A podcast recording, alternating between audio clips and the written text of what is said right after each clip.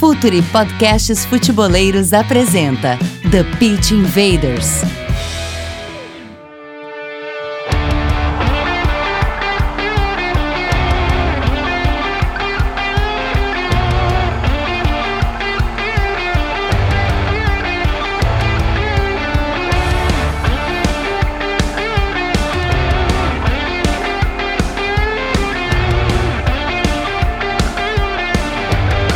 Olá, futeboleiros! Olá, futeboleiras! Futuri Podcast Futeboleiros apresenta The Pitch Invaders episódio 100! Chegamos ao episódio 100, galera! Caramba, isso é um orgulho pra gente. A gente começou lá no episódio 1 sem ter nem público direito, conquistando aos poucos o nosso espaço.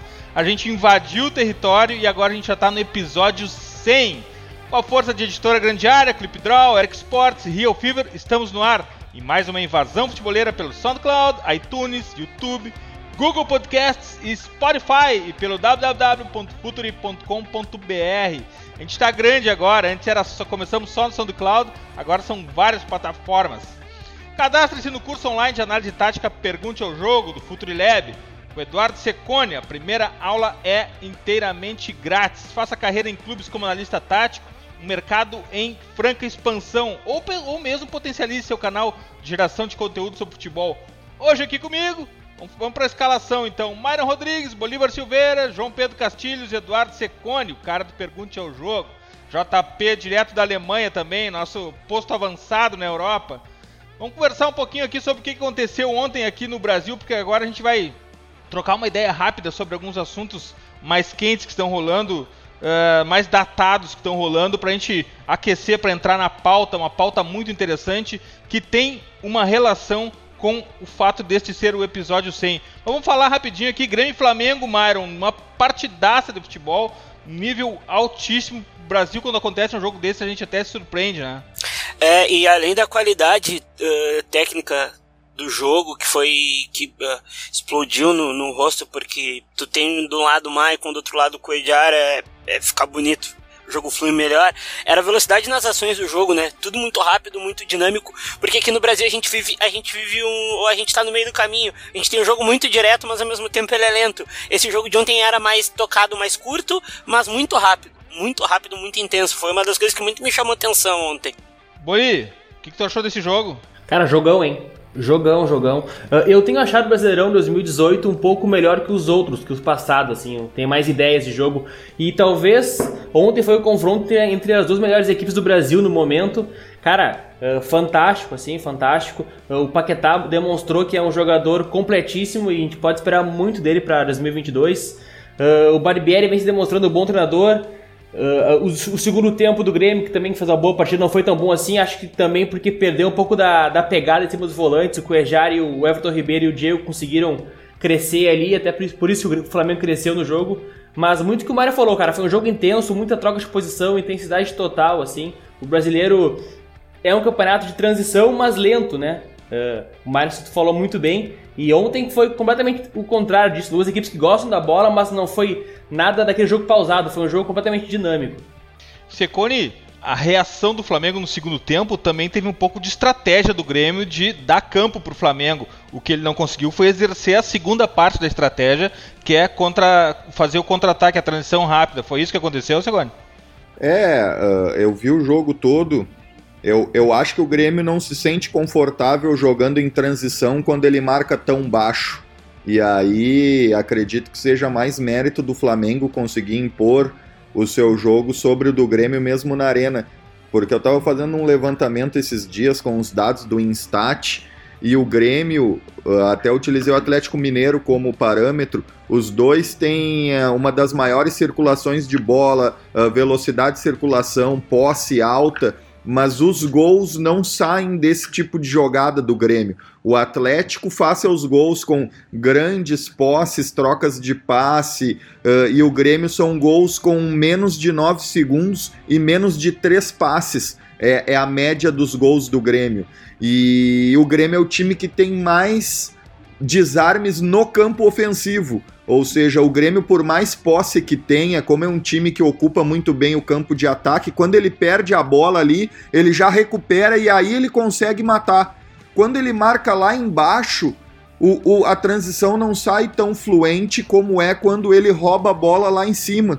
Então eu acho que isso foi o grande problema para o Grêmio no, no, no, segundo tempo, marcando embaixo, sendo um time que não tem uma transição tão boa como ela é quando ele rouba a bola lá em cima. E aí o Flamengo não, não sofreu risco nenhum e, e confortavelmente conseguiu controlar. É, é legal de ver um time perdendo fora aos 49 do segundo, não estar desesperado, né?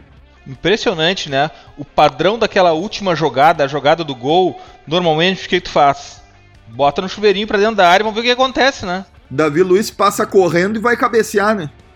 E tinha e teve um, e teve um negócio nesse último nesse gol do Flamengo que era que é uma coisa que o Corinthians usava muito com a Arana pelo lado esquerdo, né? Era o ponta dando amplitude e o lateral atacando por dentro fazendo cruzamento, né? Foi eu achei o achei o como se falar, o Secone falou, que é um time que não se desespera assim, é muito padronizado. Eu gosto muito do Flamengo, cara, de ver jogar assim. É, e o Paquetá, Mairo? Paquetá é Iniesta brasileiro, o cara faz tudo em campo, cara.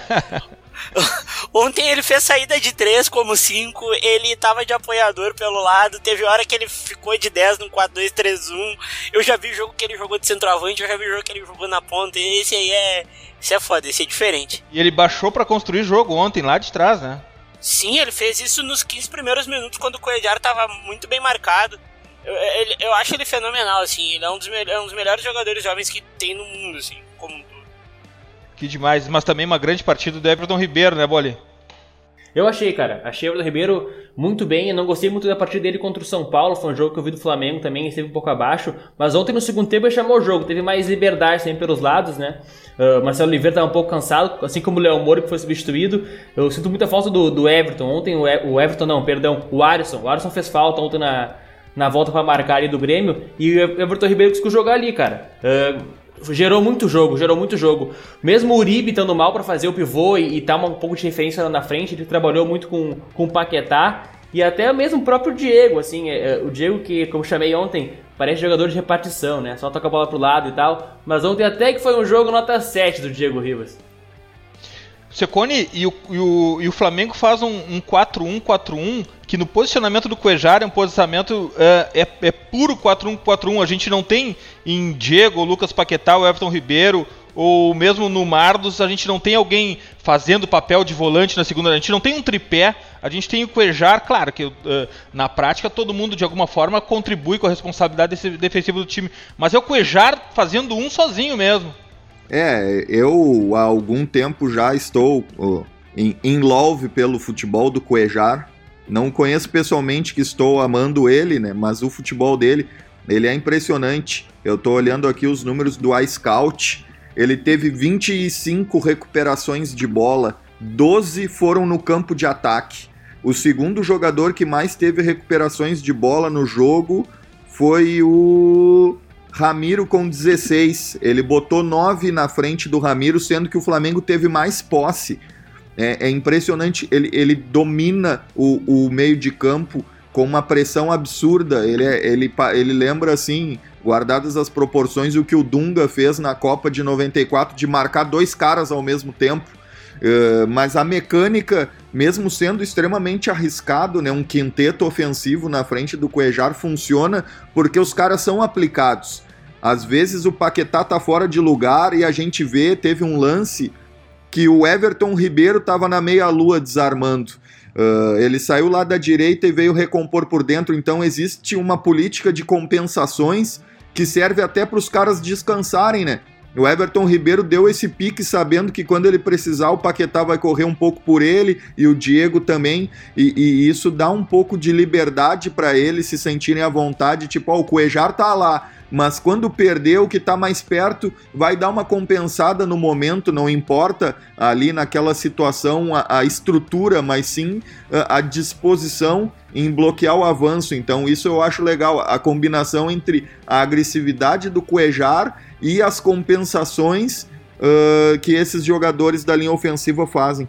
E para quem quiser mais saber mais sobre como defender a inferioridade numérica, volte ao episódio 99.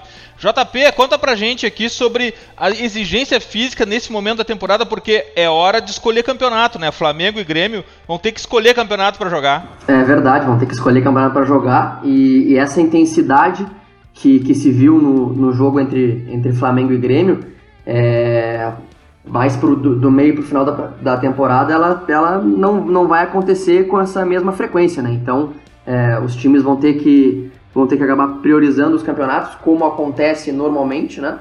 E aí vai valer quem tiver, quem tiver mais plantel para poder, pra poder é, seguir bem no, no, brasileiro. Agora Flamengo em primeiro lugar, Grêmio em quinto. É, enfim, os dois times têm, têm um plantel que, que, que, que ajuda né, na, na, na, competição, mas sinceramente, é, com a experiência que a gente tem aqui, é difícil ver essa intensidade se repetir no, no, no final do brasileiro e, e, principalmente com, com as outras competições rolando ao mesmo tempo. É, e duas estratégias diferentes, né? O Flamengo, o Grêmio já com uma estratégia que foi vitoriosa na temporada passada, a de poupar jogadores. Eu não gosto muito desse termo poupar, mas enfim, de rodar jogadores para eles estarem sempre com a estamina lá em cima. E o Flamengo não, o Flamengo vai pro tudo ou nada, vai jogar em todas as competições, pelo menos tem sido assim. Domingo volta com o time titular. Mas vamos lá, Invaders, vamos para a pauta, vamos invadir os outros esportes.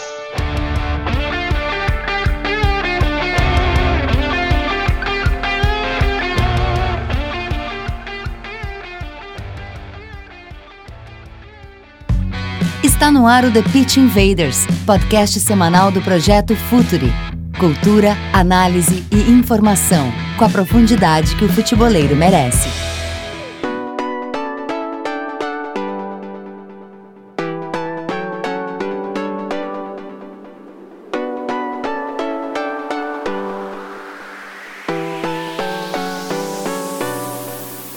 Bom, Invaders, episódio número 100. A gente está super orgulhoso desse número e a gente vem aqui hoje falar sobre um tema que a gente já tinha falado num episódio que sumiu. A gente falou sobre a influência dos outros esportes do futebol no TPI 60. Só que por questões de direitos autorais, o SoundCloud derrubou o episódio 60 e é um episódio que a galera sempre pede pra gente. Os nossos invaders sempre querem saber cadê o episódio, a gente precisa ouvir de novo, trocar uma ideia, eu preciso para mostrar para alguém o episódio 60 sobre a influência dos outros esportes.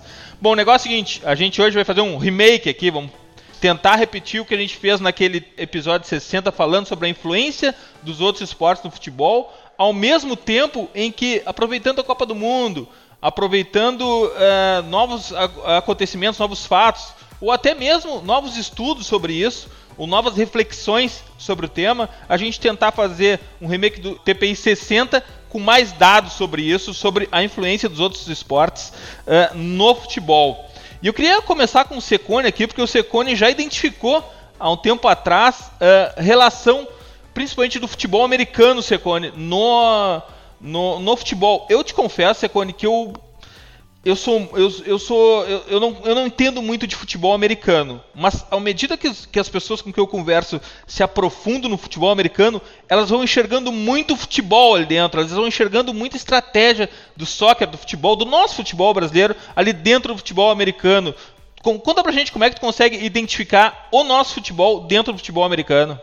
Ah, ele, eles têm muita similaridade. A, diferença principal é que as jogadas iniciam sempre uh, com bola parada, né? Mas é um esporte coletivo de progressão no campo adversário, né? Diferente de vôlei, que tem uma rede separando. Uh, e pelo número de jogadores, que são 11 de cada lado, embora os especialistas, o, a posse está sempre com um e aos de ataque, depois vai trocar para o outro time ter a posse, enfim. Mas uh, é uma progressão no campo do adversário, uh, com regras diferentes, mas isso exige que se planifique a ocupação do campo, o ataque aos espaços, uh, maneiras de induzir a marcação adversária a adotar comportamentos que vão te beneficiar de alguma forma. Uh, eu não acredito que o futebol esteja ainda aplicando uh, muitos conceitos do futebol americano. Eu vejo que há uma analogia tática muito grande que poderia ser melhor explorada. A gente vê mais e, com clareza ser explorada nas bolas paradas. O, o Saltgate, treinador da Inglaterra, falou que observou jogos da NBA uh, para realizar bloqueios e movimentos nos escanteios e faltas laterais. Poderia ter feito isso com a NFL também, mas a, a, a questão de atacar profundidade, de mudar de direção né, para receber uma bola, uma finta de corpo, que é o que os, os recebedores, os wide receivers fazem muito, de, de correr uh, rotas que tem trocas de direção ou mesmo de velocidade, né? Um simples arranca para, arranca de novo, já é suficiente para enganar um marcador, ainda mais aqui na América do Sul, onde se marca muito encaixado, né? Então eu acho que é um, um um, um, ainda não estamos explorando tudo que a gente poderia agregar de conhecimento tático deles e de potencial para treinar nossos jogadores a, a, ter movimentos mais coordenados, principalmente na, nas ações ofensivas. É, eu acho que, que seria bem interessante pegar um extremo do teu time e dizer, ó, oh, meu, olha os vídeos desse wide receiver aqui, vê o que ele faz é fácil de fazer. É, é, é, é, uma orientação corporal, são gestos, são trocas de velocidade de movimento. Não é uma coisa tão complexa e, e eu acredito que daria muito resultado. Uh, um ponto importante para a gente falar também, já que a gente está tão envolvido com o futebol, que às vezes a gente uh, se esquece de que o futebol, o nosso futebol, é um esporte de conquista de território com bola algo muito similar, com o mesmo objetivo do que o futebol americano, né, Secone? E outra questão importante da gente identificar também, que no aspecto tático, o futebol americano ele é muito mais avançado que o, que o nosso futebol, principalmente no Brasil, que a gente espera a magia, a, a, que, um, que o Messias venha e resolva individualmente tudo. Talento surja do meio do nada e resolva o futebol, né, Segone? É, é eles têm um conceito que chama o, o read option, que é a leitura da jogada, que é fundamental no futebol. Uh, uh, tu condicionar os jogadores a, a, desenvolverem a capacidade de interpretar tudo o que está acontecendo, ler a melhor opção e a partir dali tomar uma decisão, isso numa fração de segundos. Uh, porque todas as a, a, quem, os opositores né, do futebol americano, ah, mas uh, é tudo uma jogadinha matemática combinada, uh, eles saem correndo cada um, todo mundo já sabe para onde vai a bola. Não é assim.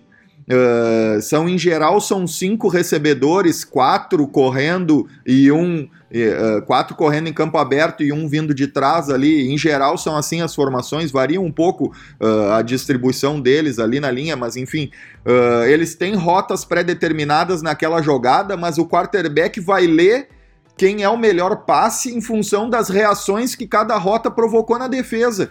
Às vezes era prioritário atirar lá na, na, na ponta direita e ele viu que um safety uh, comprou uma isca errada e abriu uma rota boa na, na esquerda e ele vai tomar a decisão.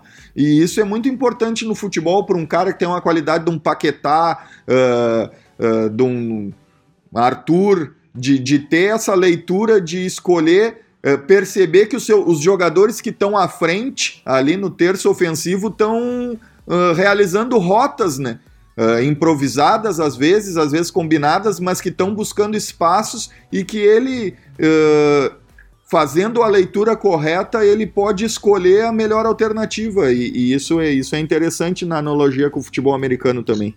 Sobre, sobre esse negócio de rota, ontem no gol do Grêmio, na tabela do, do Lamora com o Ramiro, o Ramiro atacou o espaço, viu que não ia dar, retornou, deu opção, e aí teve a jogada, é o arranca-para que tu tinha dito mais lá, mais lá atrás, né? Perfeito. Várias vezes a gente vê isso na NFL que tinha uma rota e por algum motivo o quarterback ficou trancado, ele sofreu uma blitz, ele não conseguiu passar e a gente vê o recebedor saindo daquela rota original e vindo ajudar ele. E, que, e foi o que o Ramiro fez, tu pegou bem, o Ramiro entrou impedido porque o Léo demorou demais para o passe, se embretou, o Ramiro estava impedido, o que, que ele fez? Ele recuou, saiu da sombra do marcador e de novo uh, ofertou uma linha de passe boa e aí a jogada saiu. É, é, é essa leitura que é, é, que o futebol americano usa com frequência e que a gente pode explorar melhor.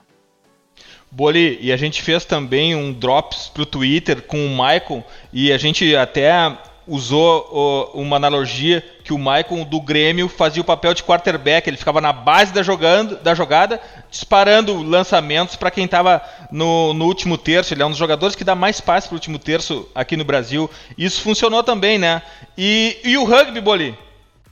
Cara, o rugby é o primo do, do futebol e não deixa de ser o primo do futebol americano também, né, cara? E o Secone, no começo da fala dele, falou sobre treinamento e, e tem duas coisas, assim, que eu achei bem parecido. A utilização do corpo para proteger a bola, para sustentar a bola, é importante. Tem treinamentos do rugby onde uh, isso, é, isso é potencializado. E a troca de direção e velocidade, né?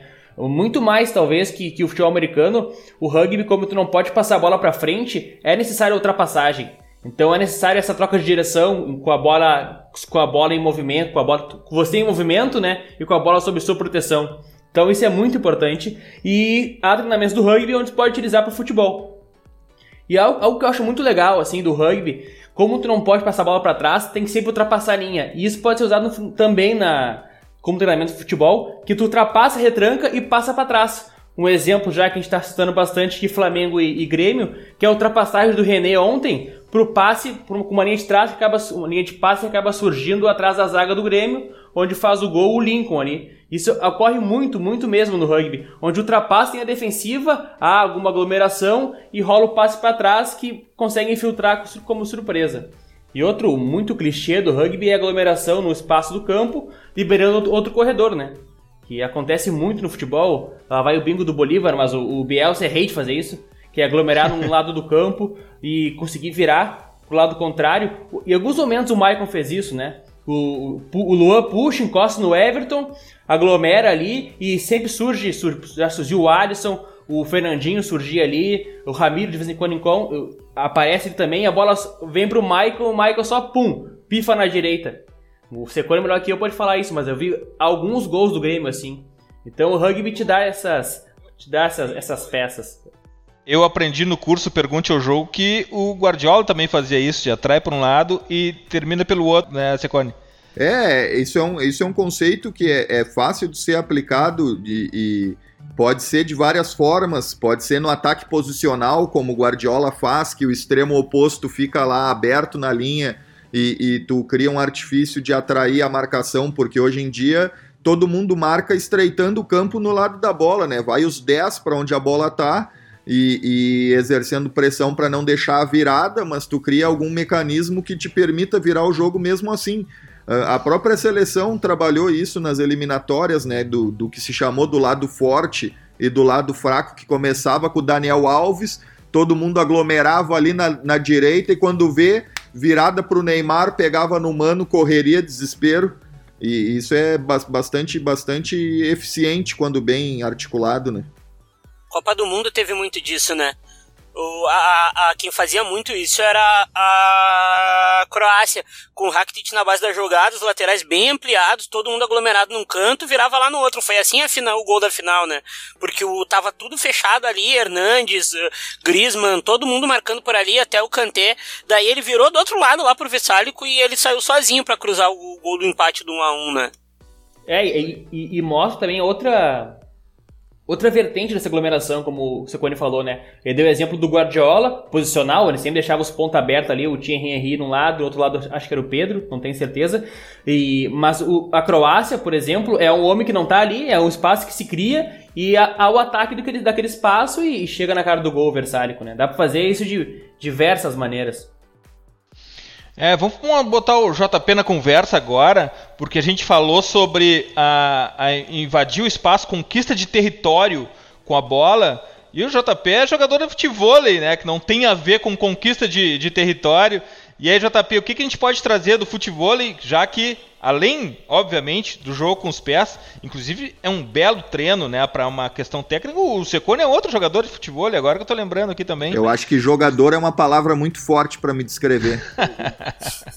tá bom. Em JP, o JP tava acompanhando no Instagram dele ali ganhando campeonato na Europa e tal. Se bem que eu acho que o campeonato aqui no Brasil mas talvez seja mais difícil. Hein, JP, conta pra gente aí o que, que o futebol pode trazer pro futebol de campo, futebol profissional de campo. Bom, com certeza o futebol aqui é muito mais fácil de chegar nas cabeças do que no Brasil, isso pode ter certeza.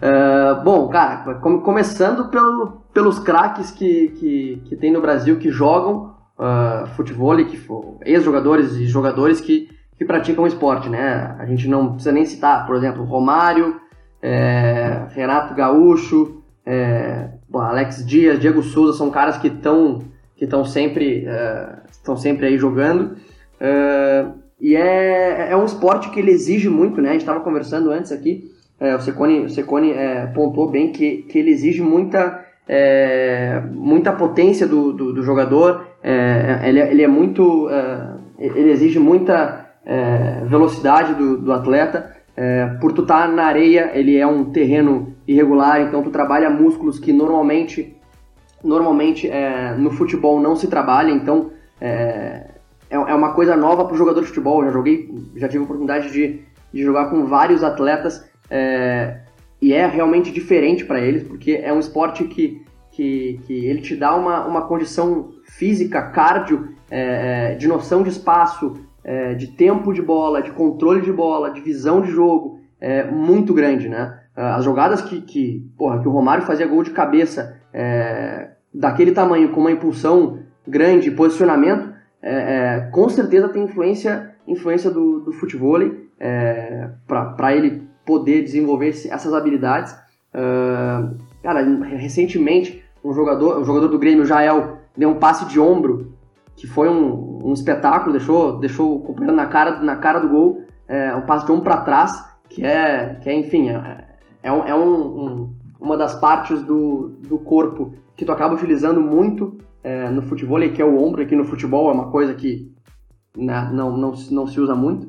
É, mas enfim, é, eu pontuo principalmente a preparação física e a visão de jogo, o controle de bola, é, o tempo de bola principalmente, porque é um esporte que exige muito isso, tu tá em contato com a rede, então tu tem que saber quando pular, tu tem que saber é, onde colocar a bola, é, tu pode colocar uma bola curta, uma bola diagonal longa, uma bola diagonal é, longa na direita, na esquerda, no, no meio fundo, enfim, é um esporte completo, é, tanto para desenvolver habilidades técnicas, quanto para desenvolver a parte física do jogador, né? É um, é um complemento, o treino na areia por si só já é um complemento é, essencial para o jogador, né? E desenvolve uma potência, uma, é, uma, um poder de arranque muito maior e, e, isso, isso, na minha visão, são os pontos principais que complementam, é, complementam um, o jogador é, para se tornar um jogador completo e ter mais, e ter mais é, habilidades no, no futebol.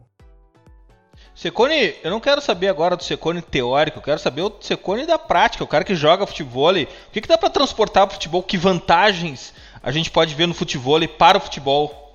Eu acho que o, o JP pegou num ponto uh, fundamental ali, não só o aspecto físico, porque é um esporte que tem pouco risco de lesão e ao mesmo tempo ele trabalha a potência uh, muito forte e isso é hoje é muito utilizado no futebol, aqueles piques, arranques rápidos uh, de, de despejar uma carga alta de intensidade. Isso acontece muito hoje para tu recuperar uma bola ou para tu atacar um espaço, mas além desse condicionamento é o controle de bola.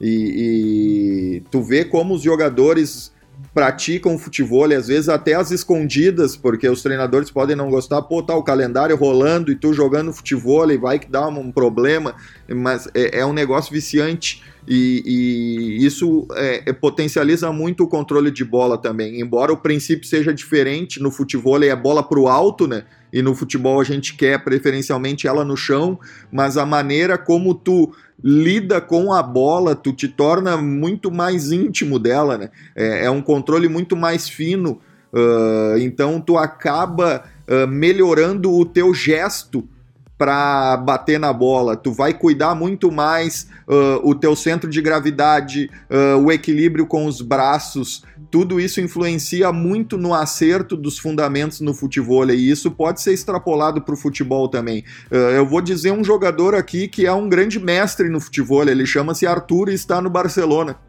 Então, não, não é por acaso que ele tem tanto controle, é um dom dele mas certamente ele ser um grande jogador de futebol potencializa uh, a consciência corporal dele sobre como bater na bola em cada ação, né? Uh, o Jael também, como o JP falou, uh, da, da, aquele lance do, do ombro. Hoje em dia é difícil tu falar de um jogador brasileiro que não joga futebol. E, e se a gente até num, num, num numa atividade mais recreativa, lúdica, um aquecimento nas categorias de base, botasse a piazada a brincar de futebol e talvez isso até tivesse um, um impacto positivo no, na, nas habilidades deles.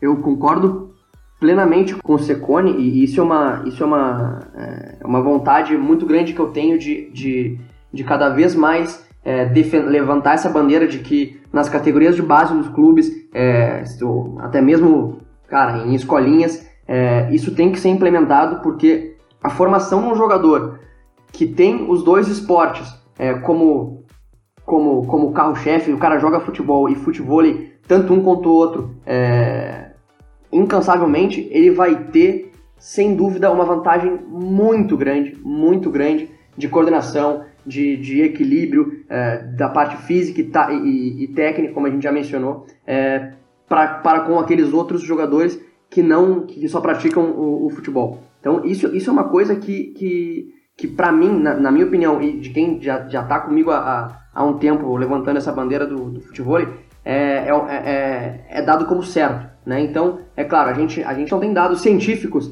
é, em relação a isso, mas vem cada vez mais crescendo o estudo também também é, em relação ao futebol. É, tu pega aí um rally de futebol e vai durar no máximo um jogo de alto nível, um minuto, é, em jogos de, de, níveis menores, 30 segundos. E, e, é impressionante como o atleta sai de um rally desse, né? completamente cansado, completamente é, extenuado, porque realmente exige uma, exige uma concentração e uma, e uma força física, uma, uma força física muito, muito grande. E quanto mais cedo tu incluir no, na rotina de um jogador o movimento do futebol, maior vai ficando o vocabulário de gestos dele para usar isso naturalmente dentro de uma partida de futebol. Reagir sem pensar, usar isso já decorrente do trabalho dele. É claro que para isso precisa introduzir mais cedo ainda no jogador. Mas o futebol atualmente, outra característica é que não tem mais espaço para nada, sumiu o espaço. E um esporte que tem muita relação com isso é o basquete. Basquete são 10 jogadores dentro de uma quadra pequena e uma das estratégias fundamentais é de gerar espaço, como o triângulo ofensivo de Phil Jackson. Né, Myron? O basquete tem muito a ver com o que se faz hoje em dia no futebol. É, é como, como tu falou aí do, do triângulo ofensivo do Phil Jackson, que é uma coisa que revolucionou o basquete numa certa área do tempo, isso também tem no futebol. O Bielsa fala que usa, o Cruyff falava, desculpa, que usava o 3-4-3 para para facilitar os triângulos de passe para ter mais gente para tocar a bola. Uh, tem o mismatch que a gente costuma dizer que quando rola o pick and roll, que é o, o pivô colando num, colando num armador sem a bola para ter uh, superioridade de altura para cima do para cima do pivô e pegar a bola e fazer uma enterrada ou fazer uma cesta. Isso também acontece no basquete. A Juventus, por exemplo, que é um jogo para ficar bem clássico assim na nossa cabeça, é usar o Mandzukic aberto pela esquerda em cima do Carvajal, cruzar a bola no segundo pau para ele ganhar, para ter um ganho de 15 20 centímetros de altura. Isso tudo também tem a ver com futebol, porque são espaços cada vez menores, a gente precisa fazer o gol de algum jeito, porque propor por dentro tá difícil, ali na zona mais perto da área tá cada vez mais difícil. Aí os, os armadores começam a vir para trás. Aí também a, os atacantes estão cada vez mais defensivos também. Aí tu vai abrir a bola na ponta, aí tu tem que tu tem que achar modos assim. E o basquete tem muito disso, né? Pick and roll que é uma jogada clássica do basquete, tu explora o pivô, gera espaço para receber mais adiante ou até mesmo para o pivô girar e ir para a cesta. Isso aconteceu muito na Copa do Mundo, né, Secone? Sim, eu, eu não sou um grande especialista em basquete, mas eu também tento, de alguma forma, uh, uh, buscar referências do que eles estão fazendo taticamente.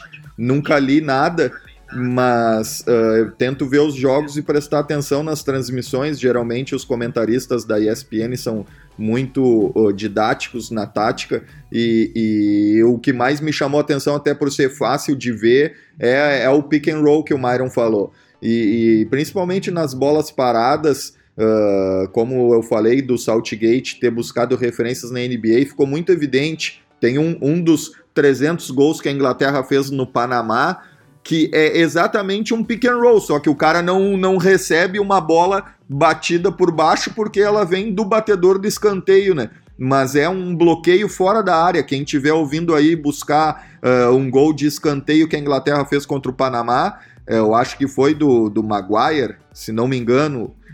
Uh, ele, ele participa de um bloqueio fora da área eles eram marcação individual, eles levam todo mundo para fora da área e, e, o bloqueador do marcador do Maguire, ele, ele, eu acho que era o Ashley Young, até ele age exatamente como o cara do, do pick and roll no basquete. Ele fica paradinho com os braços juntos, uh, dá só um passinho para cortar a trajetória. Quando os dois se batem, o Maguire entra livre. E aí, claro que tem que haver a qualidade na batida, né? no cruzamento e aí veio exatamente na cabeça dele, ele desmarcar. Mas ele sai na cara do goleiro, né? Exatamente, aí não tem o que fazer, mas certamente, como o Saltgate falou nas entrevistas, aquela jogada ele foi uma jogada de, de basquete norte-americano, com toda certeza. Bolivar, o que, que, tem para falar sobre o basquete e o futebol? Qual é o, qual é o ponto de contato entre eles? Cara, eu achei perfeito a fala do Secone e ele citou um exemplo que eu ia citar. Mas não sei se é o mesmo gol. Tem um gol que é uma, uma falta em frente à área da Inglaterra contra o Panamá, onde ele bate curto e o receptor do, desse passe da falta ele bota no segundo pau e é uma movimentação na área com bloqueios e fugas de espaço assim. E o Stone sai na cara do gol sozinho. Eu acredito que seja o segundo gol da Inglaterra, não tenho certeza. É, esse, é, é esse é outro gol, mas também, também funcionaram essas dinâmicas todas. E foi muito gol de basquete, daquele lance livre, faltam 3 segundos, onde tem movimentação rápida, uh, rola o pick and roll e rola o gol do, do, do Stones, né? E é bom a gente deixar bem claro que o pivô no basquete, nesse pick and roll, geralmente uh, o pivô não tem a posse da bola. Ele apenas ele fica ao lado do marcador do armador, faz a, faz a posição e tranca a, a, a defesa, né? E eu, daí deixa livre quem tem a posse da bola. No futebol, muitas vezes a gente entende o pivô como aquele cara que segura a bola de costas pro, pro zagueiro, de costas pra defesa e consegue distribuir de costas, assim, pra uma ultrapassagem em, algumas, em alguns momentos. Eu acho essa, um pouco dessa diferença, assim. O pick and roll funciona no basquete, no, no, pro futebol, muito mais como um bloqueador, assim. Tem aquela, aquela aula do, para quem fez o curso, que para quem vai fazer, fica a dica, a aula do Secone sobre bola parada. Ele cita os bloqueadores, né? Na bola parada defensiva, nos, nos escanteios, que estão ali apenas para bloquear o, o centroavante, ou bloquear até nos escanteios ofensivos para chegar alguém ficar livre. Eu acho muito importante isso. Outra coisa do basquete que é muito destacada, assim, que o Guardiola fala do Popovich, é o posicional, né? O, tem o Spurs 2013 2014, onde sempre tinha o Kawhi Leonard aberto. No outro lado, em algum momento, tinha o, o Boris Diaw ou até mesmo o Ginobili, onde Tony Parker tinha a, a posse da bola, sempre, deixava, sempre tentava deixar alguém livre no lado, a bola ia pro Kawhi Leonard de 3, ia pro Ginobili de 3. O Guardiola fala muito do Popovich em algumas entrevistas. E a transição, né, cara? O basquete é todo momento transição. Tu perdeu a bola, tem que saber onde, onde se posicionar e pegar o teu marcador. Há muito encaixe no basquete, né? Então, são diversas diversas características muito semelhantes ao futebol e que muito treinador usa para treinamento e para criação de tática para machucar o adversário. Secone, já que o Bolívar deu spoiler sobre o curso, aquele lance de bloqueio, ou também conhecido no basquete como corta-luz, em que um defensor, um atacante segura, pode ser na, na, no ataque também, um, um, jogador segura a corrida de outro com o corpo, aquilo ali não chega a ser nem inspiração. Aquilo ali é a jogada idêntica entre basquete e futebol, só usada em esporte diferente, mas a jogada e a finalidade é exatamente a mesma, né, Secone? Sim, essa é, essa é a, a finalidade. A primeira vez que eu vi foi o Mourinho num jogo do Chelsea contra o Galatasaray, Galatasaray do Mantini, numa Champions League, uma batida de escanteio do Hazard e se envolveram ali nos bloqueios Ivanovic, Terril, uh, Carrill e Terry, o que já destruiria qualquer defesa mesmo sem bloqueio, três torres, né? E, e o goleiro ainda defendeu, daí no rebote houve o gol.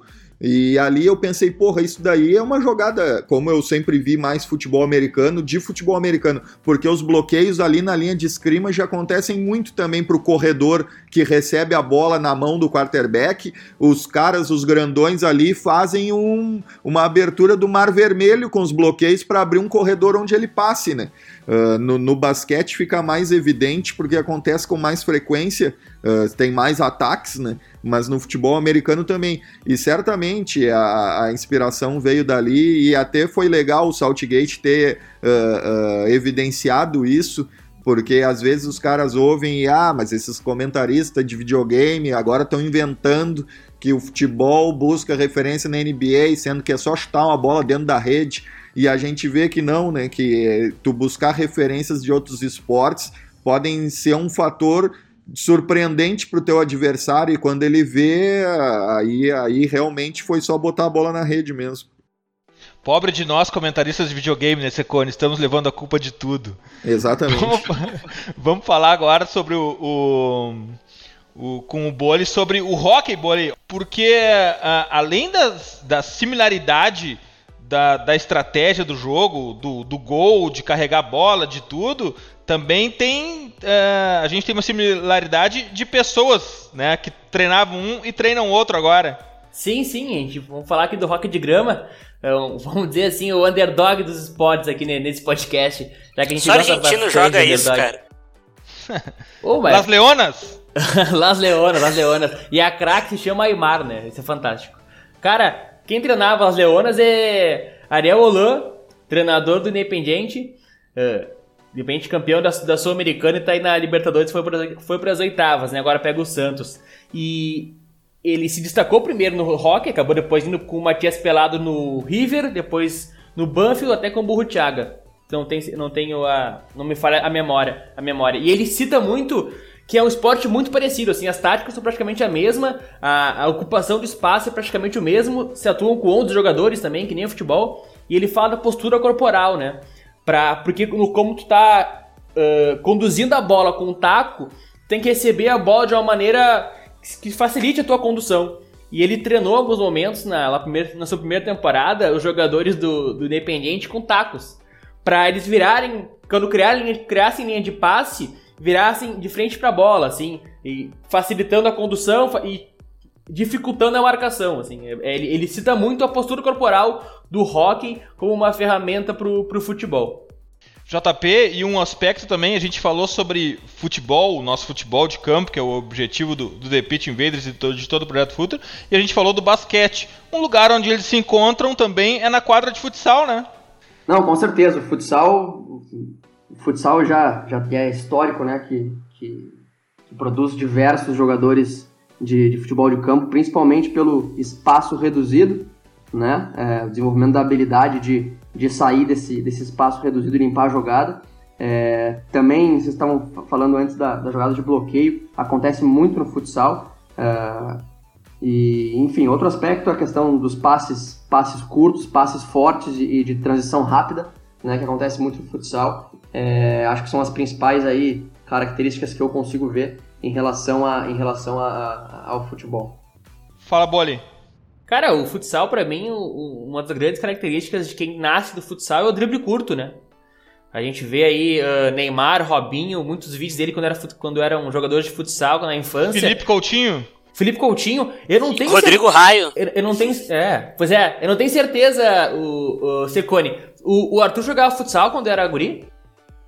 Ah, eu não, não sei te dizer se na, na base ele chegou a passar por algum time de futsal lá na, lá em Goiânia, que ele veio de Goiás. Mas Sim. aqui, a partir da chegada dele no Grêmio, eu não, eu não vi ele jogando, não.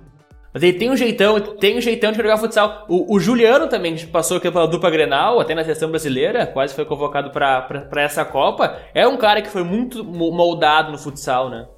Secone, a dominada de sola de pé do Maicon também é muito futsal. Ah, sim, sim. E o Arthur fez isso no gol do Barça, então realmente Exato. ele pode realmente ter tido essa experiência, né? O, o futsal Porque... uh, também trabalha, como a gente falou do futebol, o controle de bola mais fino, né? E essas dominadas com a sola, elas são absolutamente não recomendadas nas escolas de futebol, né? Se tu vai Exatamente. agora numa escola, eles dizem para os guri nunca fazer isso. Porque só porque quem faz tempo. é realmente quem tem uma, uma capacidade de, de não deixar a bola passar por baixo do pé, né? ou de ela bater na sola e escapar dele. É um negócio que exige um controle maior, é um segundo passo na formação do jogador, né? Ah, eu aprendi a dominar com o lado de dentro, uh, paro a bola bem. Agora podemos entrar nessa passada de pé com a sola para já é um domínio direcionado, né? E ela, porque, porque quando bem feita, ela já transforma o que era para ser um domínio no domínio e já na preparação para o segundo lance, né? Sim, o, o, Arthur praticamente fez uma assistência para ele mesmo no gol, né? Exatamente. Do, do, de estreia.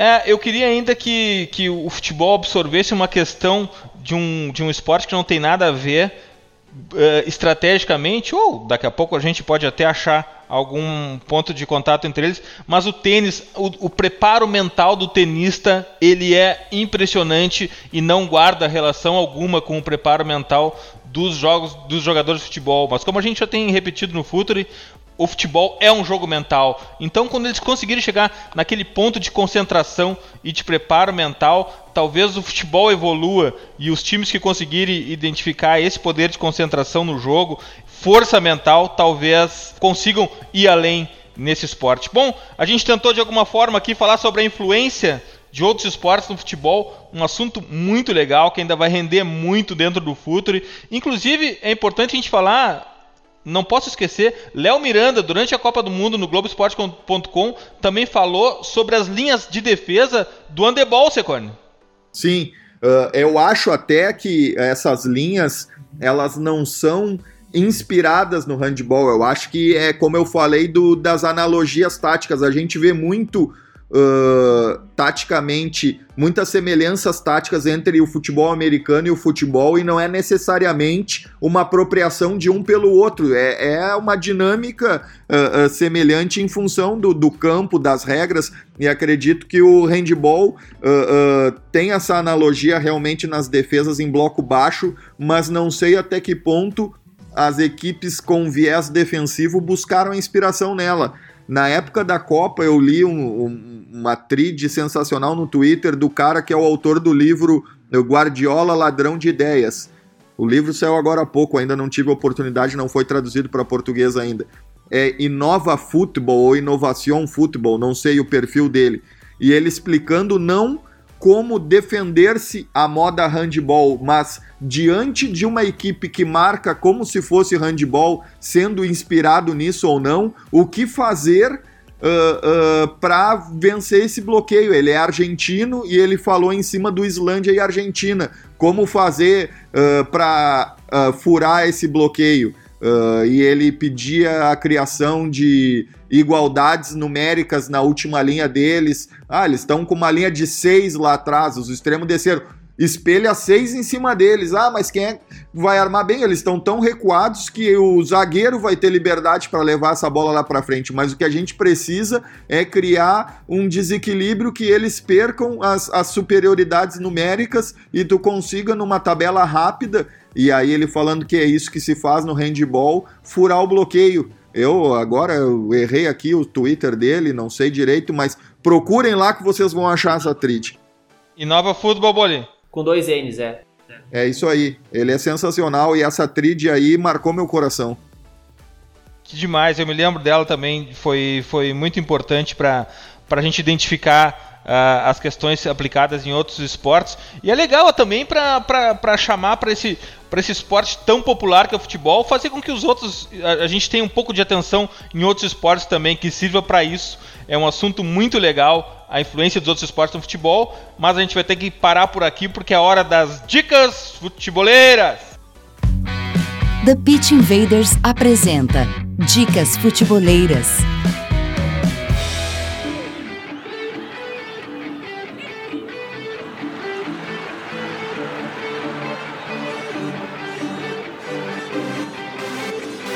Bom, já que a gente está no episódio 100, eu vou dar uma dica retrô que já passou por aqui. Uma dica muito legal, acho que foi o Vini que indicou, é o texto O Laboratório do Dr. Tuchel, de Diego Torres para o Eu País, de quando o Tuchel ainda treinava o Dortmund, mas que é super atual, já que ele vai encarar o hype de Paris. É um texto muito legal, falando sobre uh, as estratégias de Tuchel, as inovações de Tuchel, que às vezes nem, sem, nem sempre são bem-vindas pelos jogadores, mas que é muito legal. O laboratório do, do Dr. Tuchel é a minha dica de episódio, dica futebolera do episódio 100. Myron, qual a tua dica futebolera? É, também é Tuchel, Uh, que é um texto do El Novo Médio, um, um site que é do México. Começou igual a gente, assim, hoje lá no México ganhou até um programa de rádio. Uh, é sobre as primeiras pistas do, do que planeja o Tuchel no no, no Paris Saint-Germain, porque ele quer jogar com linha de três, tanto que ele tentou Bonucci e não conseguiu. E o outro é um vídeo do Miguel Quintana, do Ecos del Balão, falando sobre a transferência do Bonucci para Juventus e do Guain do Caldara para o Milan. Eu tô muito feliz com isso, tá? Era isso, essas eram minhas dicas. Miguel Quintana, eu sou muito fã, eu sou, tô sempre lá vendo os vídeos dele no canal do YouTube. Graças, Myron. Dale, presidente. Boli, qual a tua dica futeboleira? Cara, minha dica, como eu citei muito treinamento nesse podcast, vai ser Febre Futebol, que é um site em espanhol, mas o pessoal só botar no translator lá que já traduz tudo. Cara, tem muita dica de treinamento para treinadores jovens, treinadores até renomados, enfim. Muitas dicas de como treinar certos movimentos do futebol, entre outras coisas, algumas planilhas, algumas planilhas com números de outros treinadores e tal. É bem legal. É um site para quem gosta de trabalhar com futebol, quem planeja trabalhar. Graças, Boli. Dali, Dinho, Dali aí, Dali Secone, já JP, Dali Myron. Espero que o Myron agora vá pra. Vá pro quintal de casa jogar rock de grama depois desse podcast. Abração. é, ele já joga taco, né? Pra pegar o, pega, pegar o rodo de casa aqui, aproveitar que o sobrinho tá de férias, brincar com ele um pouco. JP, qual a tua dica futeboleira? Cara, minha dica futeboleira é, hoje, né, pode ser meio clichê, não sei se já falaram ou não, é o livro Soccernomics, que eu não, não tinha lido ainda, tava namorando há um tempo, e enfim, livro sensacional, se eu pudesse resumir em uma frase, é, a estupidez está pro, tá pro futebol assim como o petróleo está para a indústria de petróleo. Né? É, um, é um livro sensacional que aborda futebol de uma forma um pouco diferente, né, em que os autores aí é, demonstram que na maioria das vezes os clubes são geridos com, com decisões que fogem aos padrões manuais de administração. Então, é um livro que eu tô, cara, apaixonado, tô lendo, tô lendo bastante aqui e, e é sensacional. É, o problema desse livro, JP, é a gente ler como eu já li e mudou minha forma de ver o jogo e depois olhar para o clube que tu torce. Meu Deus, o que que esses caras estão fazendo? Graças, JP! Valeu, valeu, tamo junto aí, tô esperando vocês aqui para jogar um futebol. ah, tá bom, vamos ver se a gente arma essa. Secone, tua dica futebolera?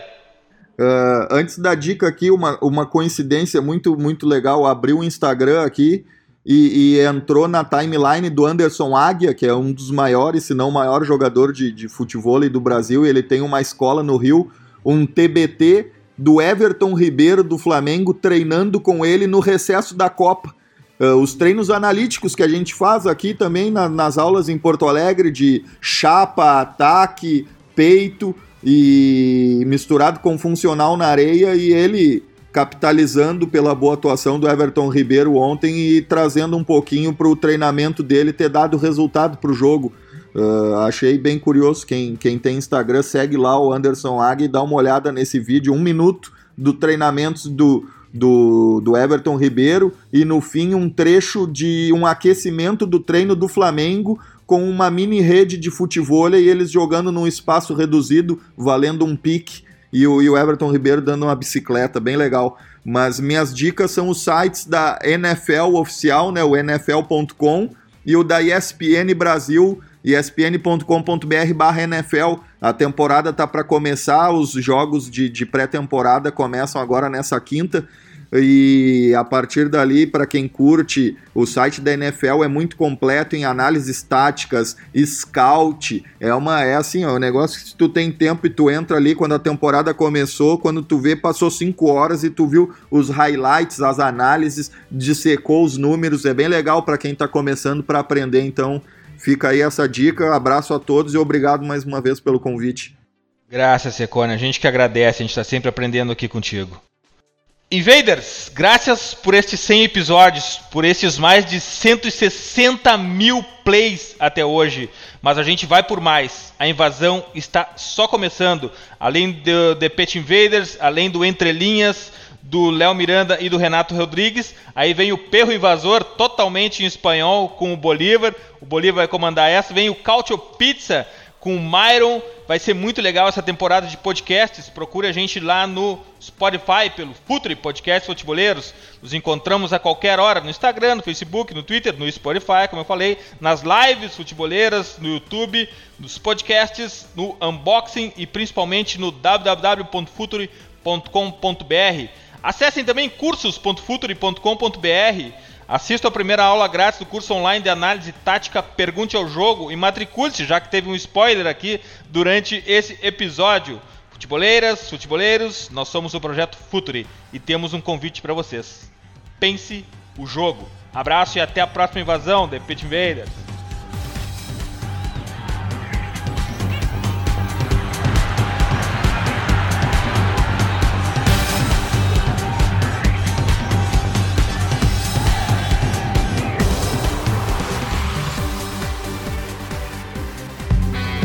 Projeto Futuri apresentou The Pitch Invaders.